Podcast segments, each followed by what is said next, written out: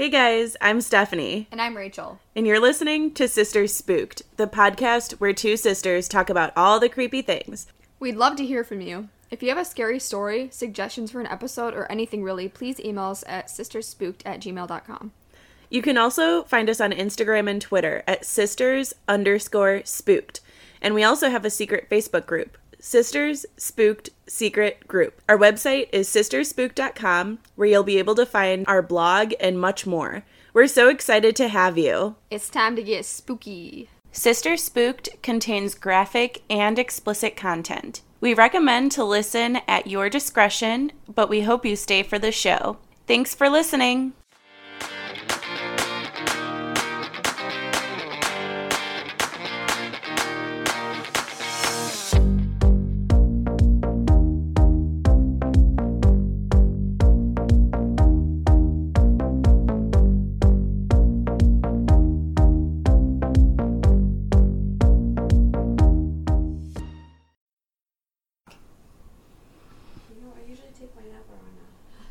You don't. Oh my god, this is such a chubby. This is so bad. Oh do you guys remember the giant? Oh wait, no. Do you, so. Julianne? Do you remember the giant iguana at CCHS? Okay. Hi. I thought you said no eating. No, you're not allowed to eat. Okay. All right. Because you chomp too loud. Apparently. Whatever. So Rachel's in Chicago Yeah, again, Yep. and her roommates are here Yep. watching us. Yep. How much more awkward could it get? Not much. I have a sinus infection, so that's fun. I'm not sick, so that's real fun. Well, you can't catch a sinus infection, so I didn't say I could. Whatever.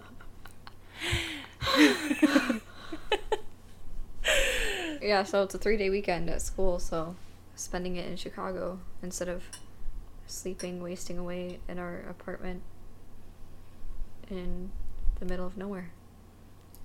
You brought the dog, right? Yeah. We brought our dog. She's at Amy's. Yep.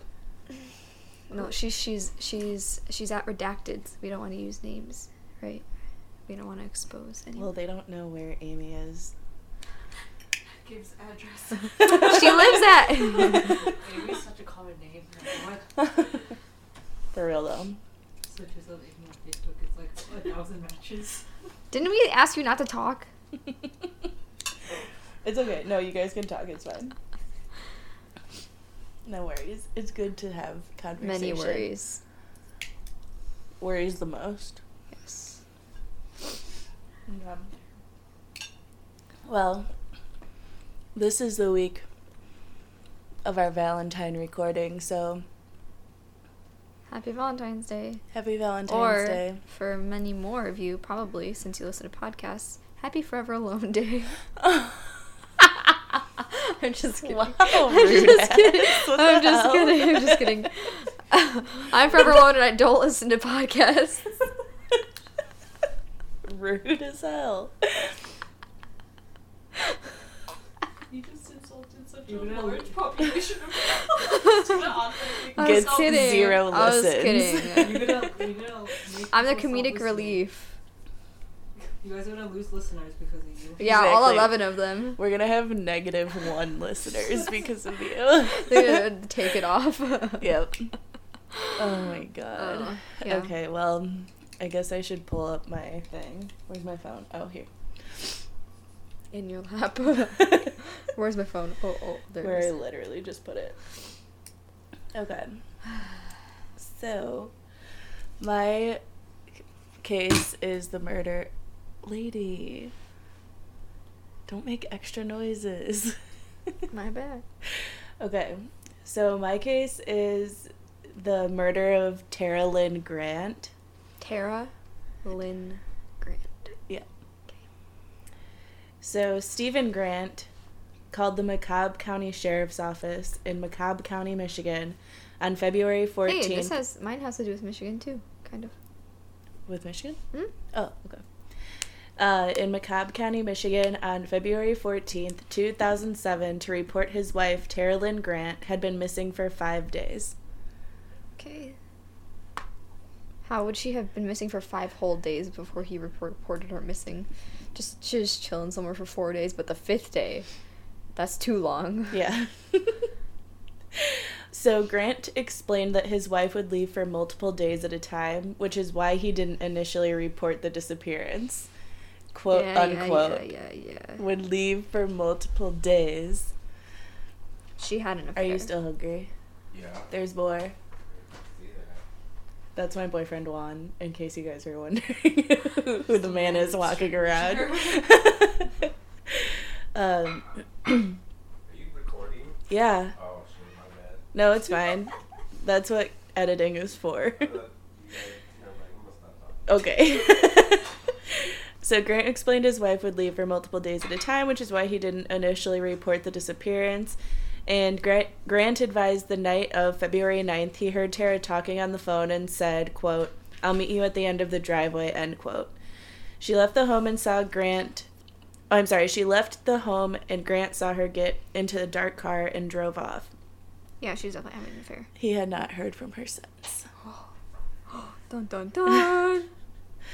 The day after Grant reported Tara missing, he was pulled over and arrested for driving on a suspended license. Wait, her husband was? Yeah. Um, he insisted the police used the arrest as a way to get him into custody to question him further about Tara's disappearance. The police denied Grant's accusations, and over the next two weeks, Grant appeared on the TV multiple times and accused authorities of harassment. So, searches for Tara continued for less than a month and ended on March 2nd, 2007. The police were able to serve Grant with a search warrant, and during their search, the police found Tara's dismembered body hidden in a plastic bin in the garage. Why would he keep it in his garage? Oh, just wait. It gets so much. You're gonna be like, what the fuck is actually up with this guy? Like, What? just Why wait. would you? Oh my god. Do you guys have any comments on that? That's pretty gross. No, but but like, how stupid do you have to be to know the police are looking after you and like still keep a body in your garage? He's garage? like, oh shit, I don't know where to put it. Hides it in garage. Well, I think what happened is I don't think he thought that they were gonna like serve a search warrant. Well, he was wrong because his wife is missing. Why wouldn't they? Well, also like c- he could have just put it out on the curb and they would never know. Because True. when when when they do garbage, they like flip it up. That way, no one's out there to look at it. So they would Yeah. just flip the dead body into the like garbage can. No I one would literally know. thought you meant like just put a dead body out. All No, in the- in the like, yeah, no one's gonna notice that. No, in the in the garbage in the garbage can. Oh my god, that's so funny. Literally anywhere but his garage. Something happened like that in California. Like the What? husband stored the like dead body in a car, oh. and then they they put a search warrant on him, and they opened the car, and then the dead body was there. That's Whoop. disgusting. Okay, Classic. so after the body was discovered, a murder arrest warrant was issued for Grant, but Grant had already fled the scene before the body was discovered. He called a friend and asked if he could borrow their truck. On March 4th, 2007, Grant called his sister from his cell phone. The police were able to track and locate Grant 280 miles away from his home in Emmet County, Michigan, which is in the Wilderness State Wait, where Park. did he leave? Oh, or where did he live? He left his home. was was he? Wait, is Michigan that big? Where he, he would drove 208 miles and he was still in Michigan? Yeah, dude. Oh. Michigan is huge. Hmm. Well, Oh well, I guess it's yeah. I guess that makes sense. I mean, you guys probably drive that at least to get up here. Yeah. I guess. Okay. The United States Coast Guard assisted by providing a helicopter, and Grant was pursued and captured by the local, state, and federal authorities. Since the authorities found Grant in pants, shirt, and socks. Oh no.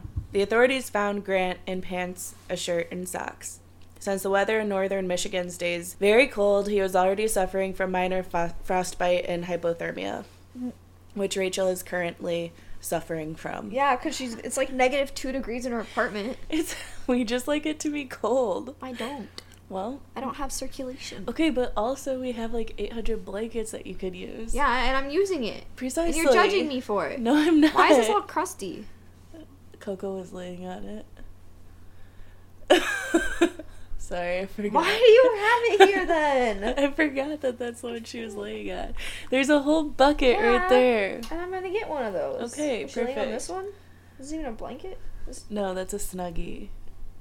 Wait, is this Sally from No, it's a zombie. Oh, close Enough? Sally's basically. Oh, okay. So he was suffering from frostbite and was taken to the hospital. So Grant was taken into custody, but due to his con- What the fuck is that? I thought it was moving. Is it a bug? Is that a bug? No, it's a It was moving. it's Oh like my a God, first you take, like, flower. an hour and a half to look up information, and now you're just interrupting her. It's like a Okay, okay, okay, okay. or something. Okay.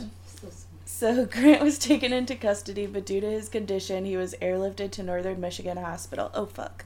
Smells so soda. Yeah. You know I call it pop. Don't judge me. Okay. No, no, she is called Soda Stream.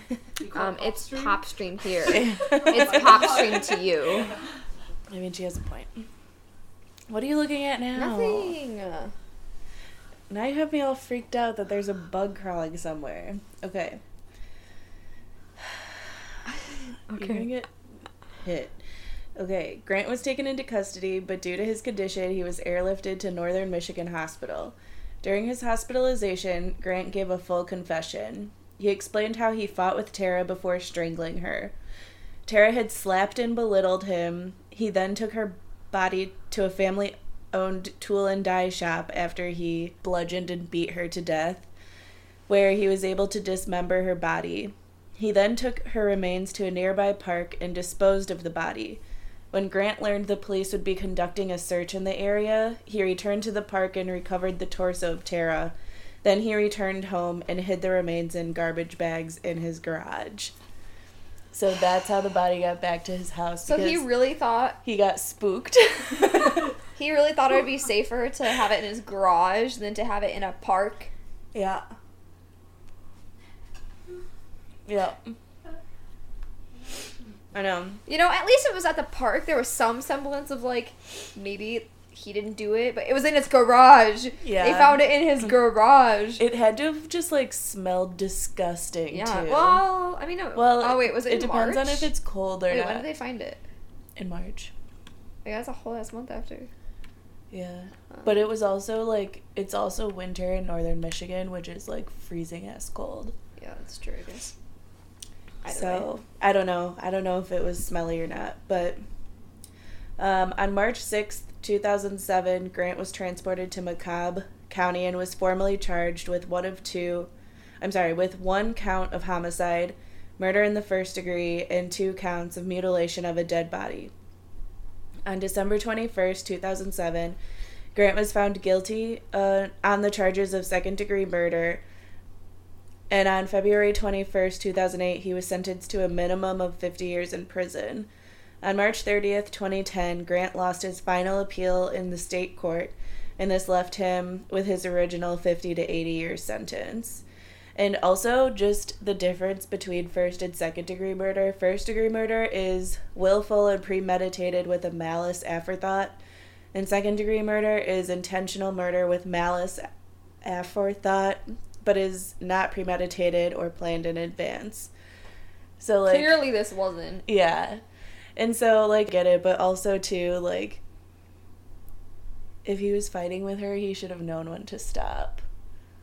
But I guess okay, she just. no, he meant to kill her. He meant to kill her. Well, it just wasn't premeditated. Yeah. So like they were arguing. He was like, But you know maybe what? F he, you, like, bitch, bam. Maybe, I mean, because. It's he- not premeditated. Is like a, Well, a month no, in advance. He was taking precautions to like. He knew he was gonna kill her before they fought. But maybe he had thoughts of killing her before no, that he doesn't. killed her. That doesn't mean premeditated. Premeditated is like you take action. Like Mm. you, you like set things up. Like you, you plan things out in advance. Not just you're thinking about it. Like he could. You could think you want to kill anybody. That's not premeditated. I want to kill you sometimes. If I die, charge her with first degree murder. This is premeditated. You heard it here, folks. I'm just kidding. I only want to murder you when you don't research your stuff when I ask you to. calm down. But thank you. It's more likely than I you still think. love you though.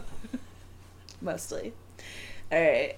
So Grant and Tara's children were placed in custody of Tara's family, And on June 13th, 2008, and this is just like a really sad thing that happened after everything Wait, went down. Uh, Grant and Tara's children are placed in custody of Oh, Tara's family. kids? Yeah, Oh my god, that's the first time you've mentioned that. I know. Yeah. How old were they? I didn't it didn't say, but on June 13th, 2008, Grant's father committed suicide from a self self-inflicted gunshot wound, and there were reports of him seeking visitation from his two for his two grandchildren, but he was continuously denied like by his his wife's fam like his son's wife's family like they wouldn't let him see the kids. So he he killed himself because he was like, oh my, like my son is this terrible person and I can't see my grandkids, so Yeah. there's like nothing to live for. Yeah. Jesus Christ. Isn't that horrible? Ugh. I know. Depressing. Why would I why know, would the sorry. why would the why would the like why would the wife's family like deny him visiting rights? I don't know if he like stood by his son's actions when he was Well, in if he court killed himself, I don't think he stood. Maybe they're like maybe it's genetic. Yeah, I just I don't know. like I kind of understand it because like like you want to get as far away from that side of the family. I mean, can you imagine how messed up the kids would be just from like knowing that part of that like history of their family? mm-hmm. Like I can understand them like hiding away, like you know, like just be like that never existed. Mm-hmm. Yep. If you're gonna say something, you should talk about That's pretty loud. It's fine. it. It's not showing up on there as loud. Well, you're talking like right now, and it's showing up almost the same as what it was when Amy was No. talking. Well, yeah, because I was talking soft. But not now. See, that's what. Edit this out. It's fine. Yeah. So That's all yours. That's only 16 minutes, so I have to take up the rest of the half hour. I mean, you have enough information to do it. I don't think so. It's not that complicated. Oh my god. Alright, I just don't talk fast. So basically, Do you want to tell them what your case this is? occurred. Yes, this this this occurred in 1929, and this is the Valentine's Day massacre. You know, this isn't like the other ones we've talked about so far because this is um this is like a, a gang massacre. Not not that it's not tragic that they died, but it's not necessarily like the same kind of case as families being murdered by other family. You know. Um. So yeah, this happened February 14th, 1929, and seven members or associates of the Chicago North Side gang were murdered.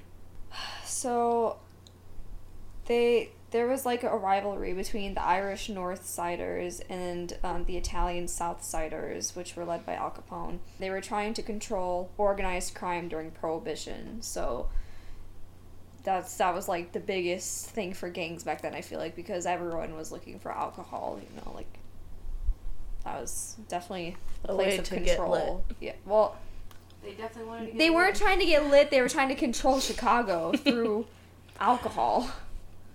No, to uh, the people that sought out alcohol, they wanted to get rid. what Amy said. Yeah, but I wasn't talking about that. I was talking about the gangs, like why they were at conflict with each other because they were trying to control. I never mind. Just It wasn't funny. It wasn't funny. It had I nothing found to do it with funny. Okay.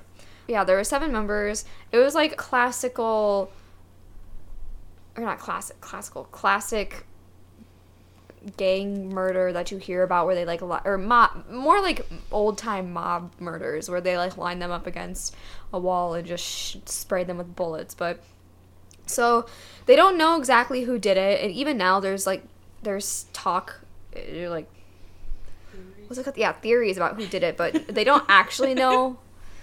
Um, but um, they either at first they either thought that it was people who worked for Capone, um, who were former members of the Egan's Rats gang, or they're members of the Chicago Police Department, and people thought that because there were two of the perpetrators who were dressed um, as policemen, and it was said that they were having personal revenge as their motive because one of the policemen's son was killed. But that was more, they think that was more what they wanted them to think because they had two dressed up as policemen, not necessarily what actually happened.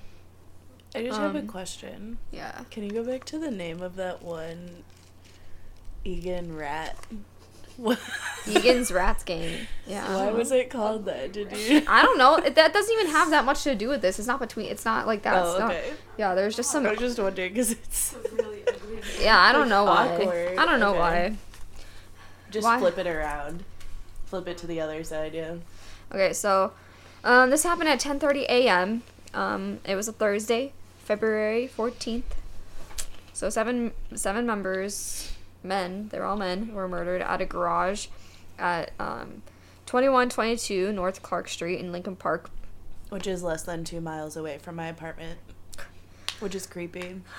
I've probably been by there multiple times. Yeah, this happened 90 years ago, so I yeah, think but you're it's fine. still like creepy. yeah, uh, you're fine. Um, so just the seven ghosts of Wow. those, like, of those, they're gonna come. They probably here. they probably don't care enough to do that. Okay, so four men, four men were the perpetrators, or were thought to be. Two, there were two Thompson submachine guns that were used, and um, there were I think like two, one or two shotguns. Um, two of them were dressed as policemen, and the other two were wearing suits, overcoats, and hats with ties and stuff like classical like, mobster, you know, like just just basically your stereotypical mobster uniform. Gotcha. They're dressed all nice and stuff. So all of this information is kind of sporadic because they didn't they don't really like have a lot until they they started um looking more into it with with kind of looser looser ties because they, they didn't like obviously they couldn't exactly trace it back to like, Al Capone so it's, it's hard but so the the victims were um the victims were Peter and Frank Gusenberg, Albert Kachellek, Adam Heyer, Reinhard Schwimmer, Albert Weinshank, and John May. So they were five of the members were um, George M- Morans, aka Bugs. He was called Bugs. I don't know why. I don't didn't. It doesn't really matter. Yes. Weird-ass names. Yeah, so they yeah, you know they're weird names. Okay, so um it it was his North Side gang. Five of the members were uh one of them was his second in command, who was also his brother-in-law, Albert Kachellek. And then Adam Heyer was a bookkeeper and business manager. Albert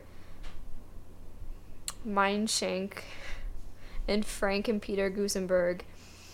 And then there were also two collaborators, so all of them. I mean, the the jobs of the um of like the last five that I just mentioned weren't necessarily like that important in like rank wise in the in the uh Gang. in the gang mob scene.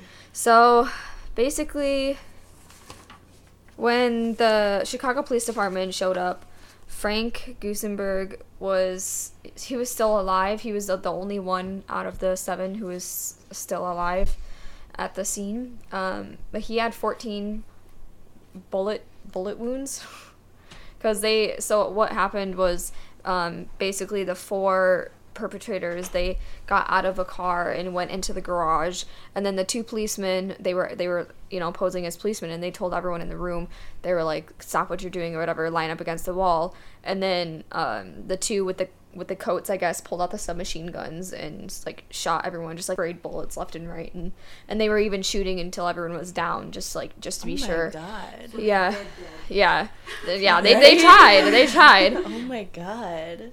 yeah, and then uh, they used a shotgun and um, blew off the face of. The fuck. Yeah, they, they blew they they blew the face off of um, two of them to the point where it was it wasn't even recognizable. So Wait, did they do that on purpose? Or yeah, well, I mean.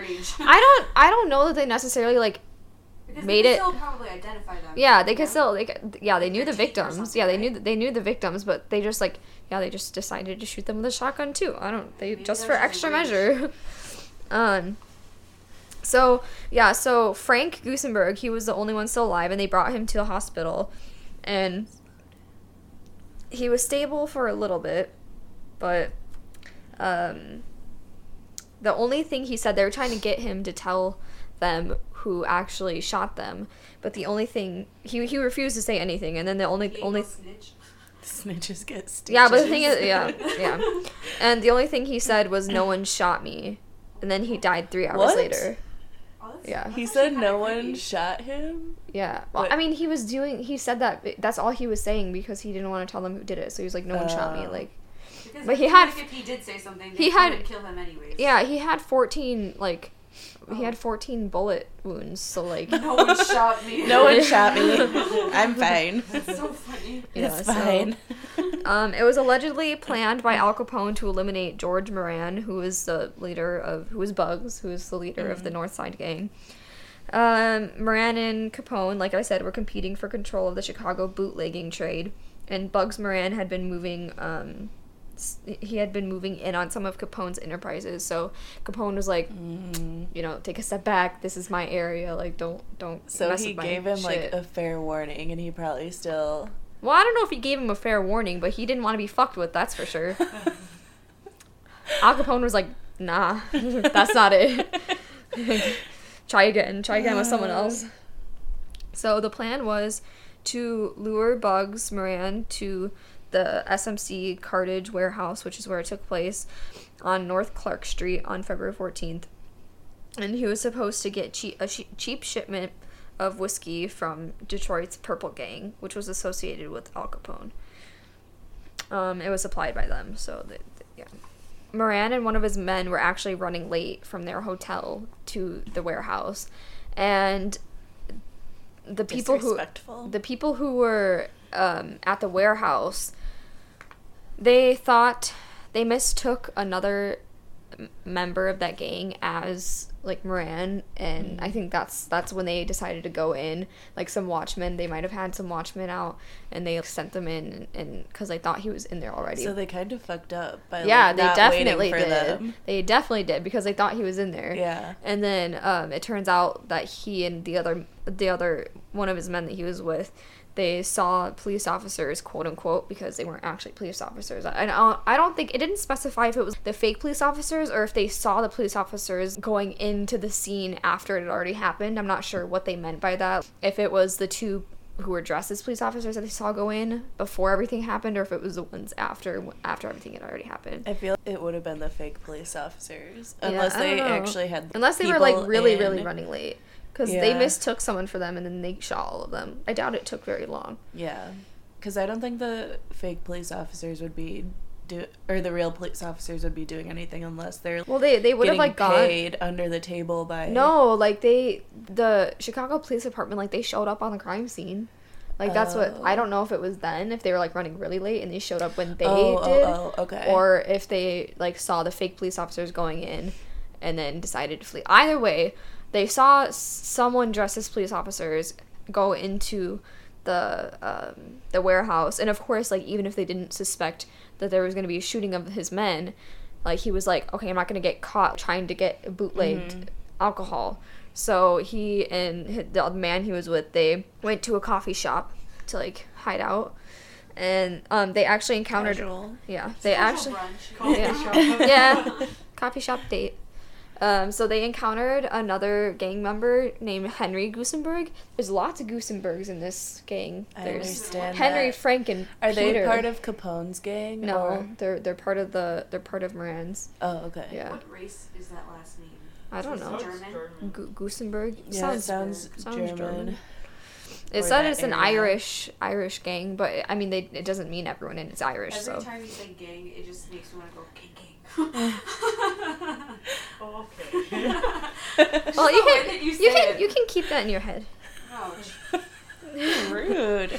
Okay, so they yeah they encountered Henry Gusenberg, and they warned him not to go over there because they were like, yo, like, you know the cops are there, so don't don't go over there. So he didn't.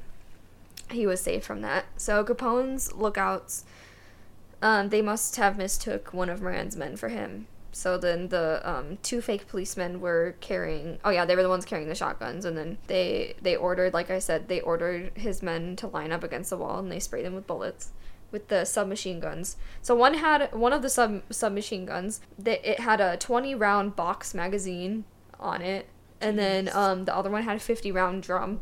They were they were ready to kill. That's They were seventy. prepared. That's seventy rounds for seven people. Yeah.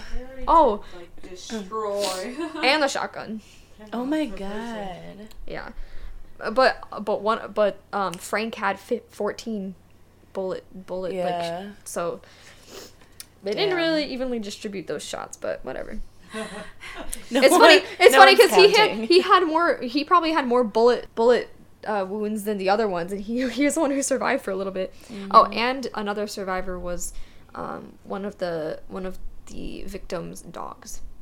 Yeah, they didn't kill the dog. Oh, oh, No, okay. one of the survivors. Yeah, was then a I would have been really mad. Right. you know, just topped it all off.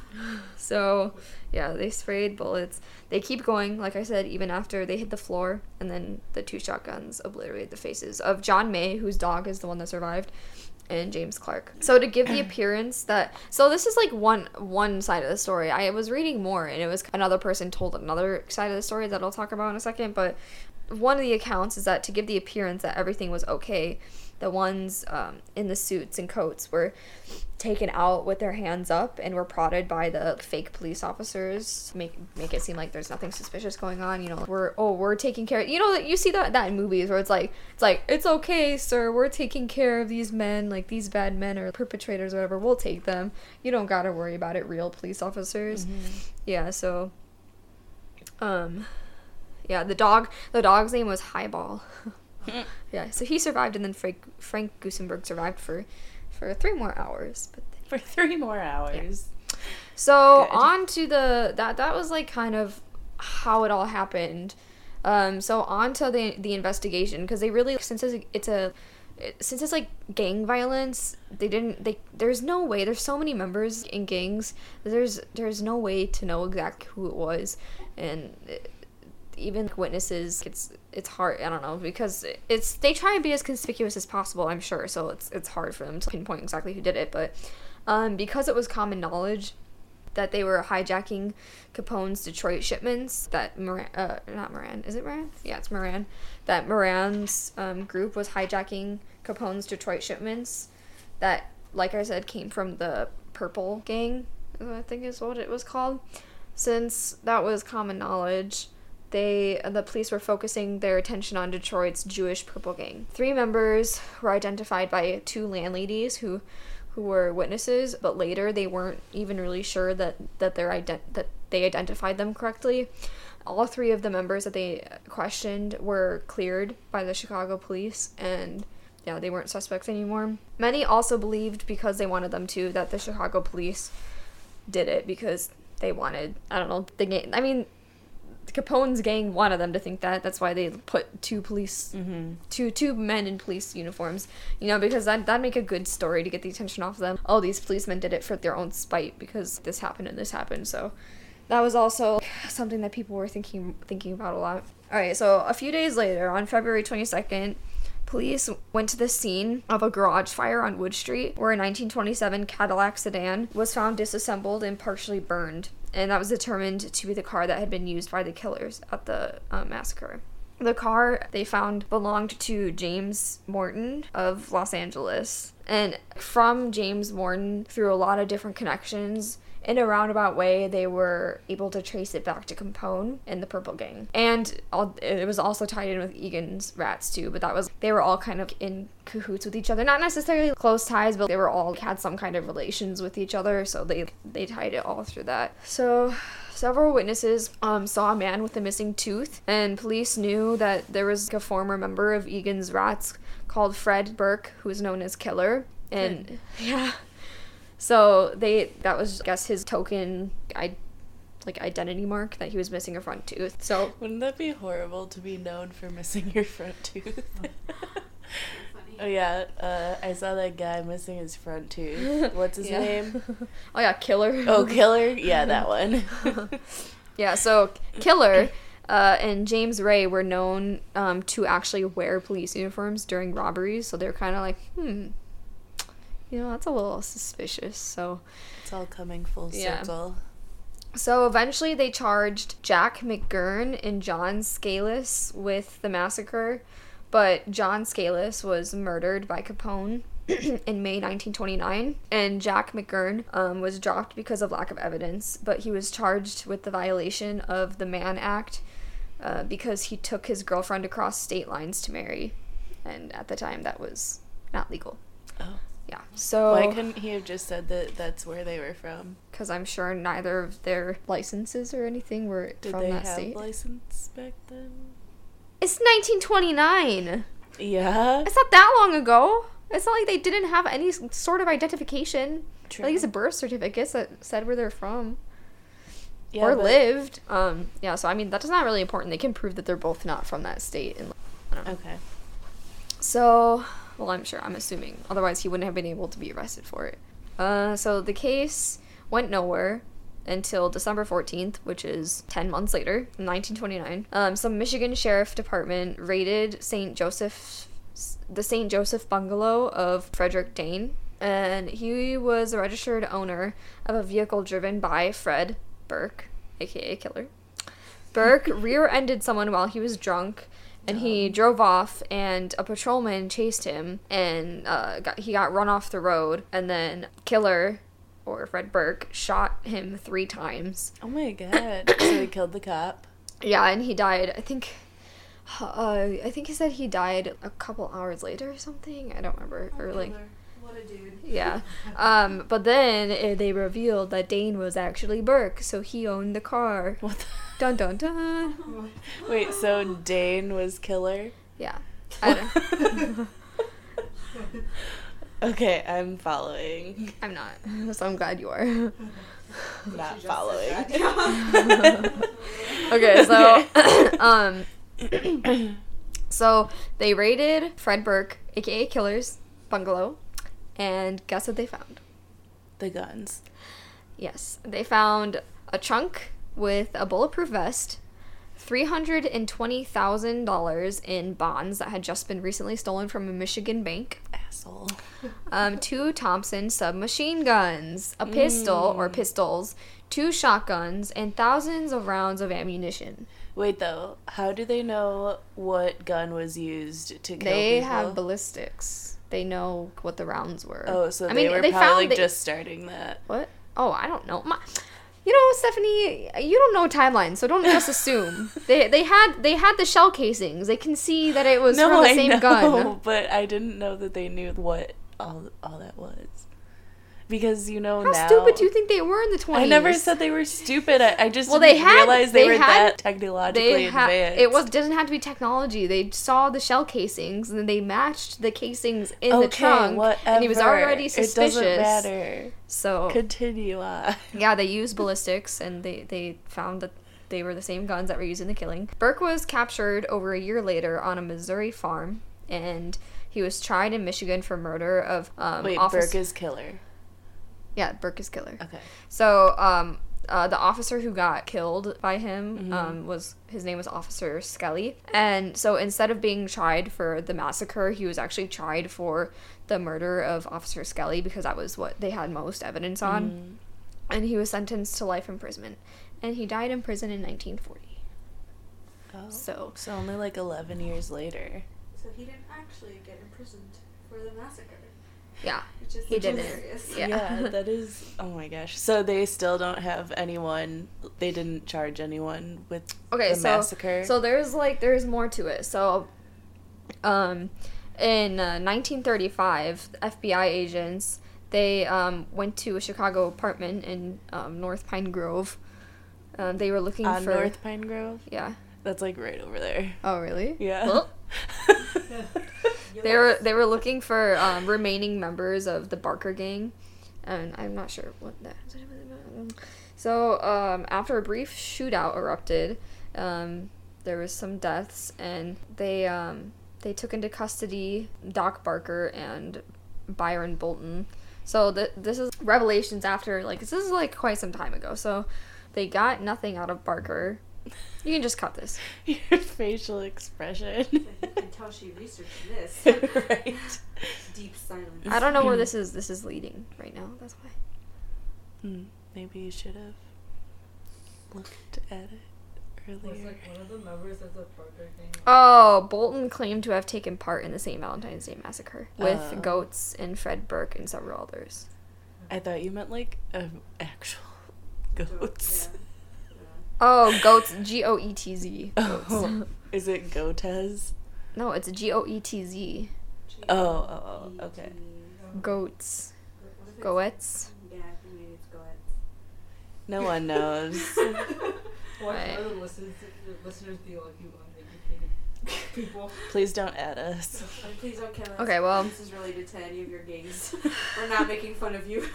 Okay, well, okay, so basically, they took him under custody because of uh, the stuff that happened at that apartment, is what I'm taking from this. And basically, he revealed that he took part in Valentine's Day Massacre with Goats and Fred Burke and several others. So that's this is where they started getting actual names, where they started. He he disclosed some of this information to them, um, but they had no jurisdiction in a state murder the FBI. So um, they had to keep Bolton's revelations confidential until the Chicago American newspaper reported a secondhand version of the bank robber's confession. Why did he all of a sudden just give it up? Like, this- I don't know. They they? Maybe they like promised him protection or something. yeah, I don't When did wis- witness protection program start? Huh? Witness. I don't know. I don't have this information. Why? what? I mean, Uh, don't you know everything? no. what? I'm sure they had versions of witness protection for a long time. That's what I'm saying. Maybe they like promised that to him if he He'd probably kill everyone who was trying to protect him. became like a snitch. Probably, to be honest, they'd find him. Okay, so the newspaper declared that the crime had been solved despite being um, obstruction of justice. Okay. okay, so despite the obstruction of justice, because they weren't supposed to be revealing that. Okay, I didn't know what that word meant, but now I do. Okay, so basically, like, you know how sometimes when when people get charged with stuff that they can't use that stuff because it's, it's Yeah. like yeah. So, um, basically, it's, it's they claimed it was solved despite despite the obstruction of justice from the bureau. Um, they, they the bureau didn't want any part of the massacre case. So garbled versions of Bolton's story went out in national media, and What he versions?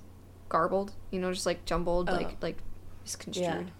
So um, um, Bolton claimed that the murder of Bugs Moran had been plotted in October or November in 1928 at a Wisconsin resort owned by Fred Goetz. And the people who were present at the meeting allegedly were Goetz, Al Capone, Frank Nitti, Fred Burke, Gus Winkler, Louis Capagna, Daniel Saratella, and William Pacelli, and Bolton himself.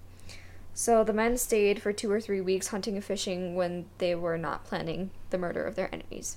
So they were just having a fun time, plotting, plotting some murders, going hunting and fishing, doing all the manly stuff.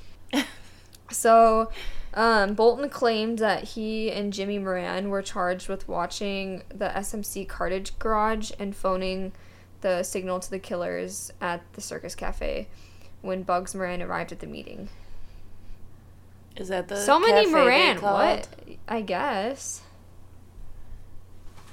All names genuinely are getting so jumbled in my brain. right Yeah, now. I don't know. I don't know. I don't. I guess these people just have similar last names because Moran was obviously not. I hope he wasn't part of Bugs Moran's gang because otherwise it'd be major backstabbing because it was a plot to kill Bugs Moran. but Bolton claimed that he, he and Jimmy Moran were charged with or like assigned to watch the um, the garage where all of it took place and to tell the killers who were at the Circus Cafe when um, Bugs Moran arrived. So, um, police had found a letter that was addressed to Bolton in the lookout nest, um, and possibly a vial of prescription medicine. I don't, I don't know why that is important, but It's probably not it's not. possibly a vial. I don't know how it could possibly be a vial of prescription Right. medicine, but um, Bolton guessed that the actual killers had been Burke, Winkler, Goats, and Bot. Uh, oh, Burke, Winkler, Goats, Bob Carey, Raymond Nugent, who was known as Crane Neck, and Cloud Maddox. So there were four four shooters and two getaway drivers, is what he claimed. But I guess like even he would have to guess because unless they had unless he was like part of the meeting where they planned out exactly what they were gonna do, then he wouldn't know for sure. Um, So Bolton gave an account of the massacre different from the one generally told by historians, actually. He claimed that he saw only plainclothes men exit the Cadillac um, and go into the garage, which indicates that a second car was used. So one witness was George Brickett, and he claimed to have seen at least two uniformed men exiting a car in the alley and entering the garage through its rear doors. So instead of all four of them entering the same place like it was originally thought, they're claiming that there was a car at the front and a car at the back, and then they each got out of Gotcha. the cars in different sections. A sedan had been found near a house owned by Cloud Maddox, which is one of the ones he said was part of the um, murder or massacre in the days after the massacre. And in one of the pockets was an address book belonging to a victim, Albert Weinshank. So Bolton further indicated that he had mistaken one of Moran's men to be Moran, after which he telephoned the signal to the Circus Cafe. So yeah, so that was the mistake where they thought that Gotcha. Moran was like actually going in. But I wonder necessarily if he was actually like maybe working for the other like side or something that like he accidentally. But that's still like that's still murder. I'm of, sure like, he the other was just kind of nervous and was like, "Oh, look for a man that looks like this." Yeah. When, like, probably fifty thousand men look like the description that he was given. So Yeah. Um, so when the killers were um, unexpectedly confronted with seven men, they simply decided to kill all of them and get out fast. So that was his take on it. Um, Bolton claimed that Capone was furious with him for his mistake and the resulting police pressure and threatened to kill him, but he was dissuaded by Fred Goetz. His his claims were corroborated by Gus Winkler's widow, Georgette, and in an official FBI statement in her memoirs, which were published in a four part series in a true de- detective magazine. She revealed that her husband and his friends had formed a special crew used by Capone for high risk jobs. The um, Capone was said to have trusted them implicitly and nicknamed them the American Boys. By uh, Bolton's statements were also backed up by William Drury, a maverick Chicago detective who had stayed on the massacre case long after everyone else had given up. This a lot of this does sound like like movie stuff. Like there's this one lone police officer Right. or like detective who's still trying to figure it out. Do you even think that there's people still alive who were working No. the case? No, because right? it'd have If to be over hundred. Yeah, you're right. There'd be like 115, Well, th- no. 120. In Happened 90 years ago. So they'd Happened 90 90 years. No, they weren't Oh, zero when it happened. oh my god! They'd have to be at least Okay, 20, yeah, like no, in their right, 20s you're or 30s. right, you're right. I'm sorry, I did not You think that me, through. police. Cuckoo Gaga, it's you. I mean, maybe Oh there's like it's like boss baby. yeah. maybe they have like surviving like grandchildren or great great grandchildren. Oh well, yeah. well, I'm, I doubt they were just like, hey, you want to hear what I did? When I was a police officer, I cracked down on these gangs. I mean, why would it matter though? Like, I would want to know. Yeah, I, think that's tell my cool. child, like, my no, but like, but grandchildren, like- but I mean, we know everything that the detectives knew. It's not like he Yeah, like, true. it's not like he knew and he just didn't tell anyone. Like that, that'd be real illegal. It's like I know Yeah, who that's did it, but I'm not gonna tell you guys. That's so funny. So, um, yeah. I take that back. Don't listen to anything I say. So apparently, okay, apparently someone claimed that Capone himself had told, um, t- had told him while they were in Alcatraz together that Goetz had been the actual planner of the massacre. So That sounds like he's trying to push off the blame on him. um, just like a quick side note. Someone who was in Alcatraz, who you know the three guys who escaped Alcatraz, who they thought died. No, I don't know about that. Oh, okay. I don't well, really pay attention to stuff like a that. few years ago, I guess the guy like, wrote into the police and was like, "I am blah blah blah It escaped from Alcatraz. I was Oh, wasn't he? diagnosed Wasn't with he cancer. saying like if you cure my cancer, I'll do like five years in jail I'll or something like that? year in oh, one. jail?" And I was like, "Ooh." Wait, where's that like people like really bad criminals go? Is that Alcatraz? Yeah. it Right? was. That was. What's the new place? T isn't it uh like uh Tijuana? No. Tijuana. What's it No, called? she said on. No, Uh, it's Guantanamo. Yeah, There you go. I was Guantanamo thinking Bay. Guayaba. like Yeah, that's in Cuba. In Guantanamo Tijuana. Bay. You tried. I couldn't remember what it was called. That's like an impoverished place in Mexico. I realize that now. Thank you. Oh, also get this. So, um, despite Bolton's statements, no action was taken by the FBI, and all of the men he named, with the exceptions of Burke and Maddox, were dead by 1935. But then Burke died in prison in 1940 because he was already in prison. So Damn. that, that's killer. How, do you know? Does it say how old he was, or no, or how old any of the people were? No, were? but I'm sure they were probably in their like 30s or 40s when all this happened, so he was probably like decently old. People didn't live long back then. True. Or actually, he wouldn't have been decently old. He'd probably be I don't know, like in his 50s probably or 60s Mhm. latest. Um, apparently, um, the other bank robber Bailey, or I don't know if it was the other one, but just a bank robber. Was it the other one? Yeah, two. Way there are so names. many names. well, while you're looking at that, I looked something up. Can I talk about it, Yeah, or do you want me to wait till you're done? you can wait till I'm done. Okay. Okay. Um. Yeah. I don't know. It- It's just this bank robber. Okay. I don't know if it was like the bank robber they already talked about. It doesn't matter. So, um, this person Harvey Bailey complained that um in his 1973 autobiography that he and Fred Burke had been drinking together in Calumet City at the time of the massacre, and the resulting heat forced them to abandon their bank robbing um, ventures. So, oh, that's interesting. Wait, like the heat? Like, like the heat from the police, like the Oh. pressure, I was like, wait. not the heat from the machine guns. I wasn't thinking that either. I was thinking weather. Oh yeah, it was too hot, so they, they didn't go for This was in fact this happened on Valentine's Day.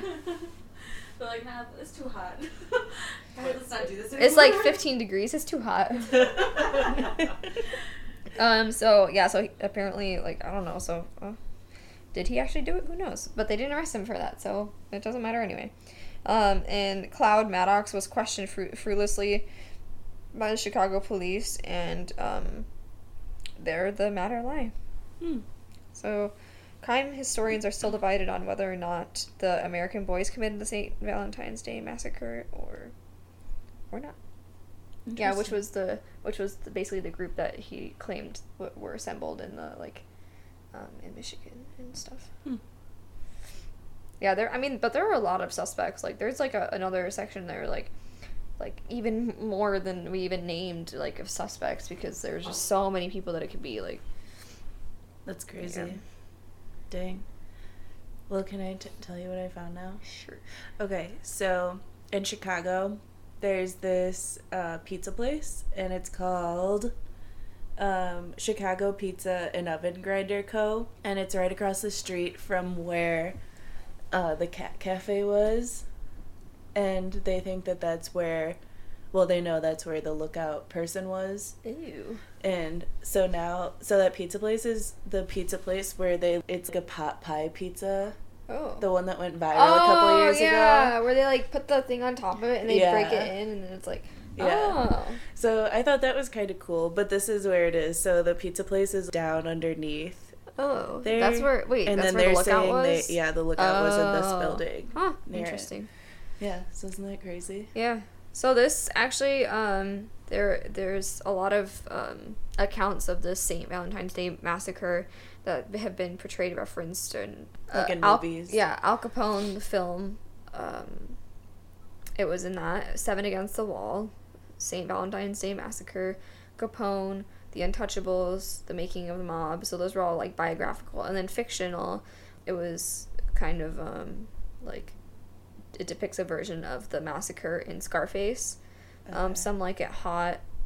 Um, they the character is on the run after witnessing the St. Valentine's Day massacre. Uh, Mm. Oscar, a comedy film, um, in a which comedy film. yeah, in which uh, Sylvester Stallone's character is implied to have been at the massacre. Um, Sophia Petrillo um, from The Golden Girls claimed to have been present at the massacre.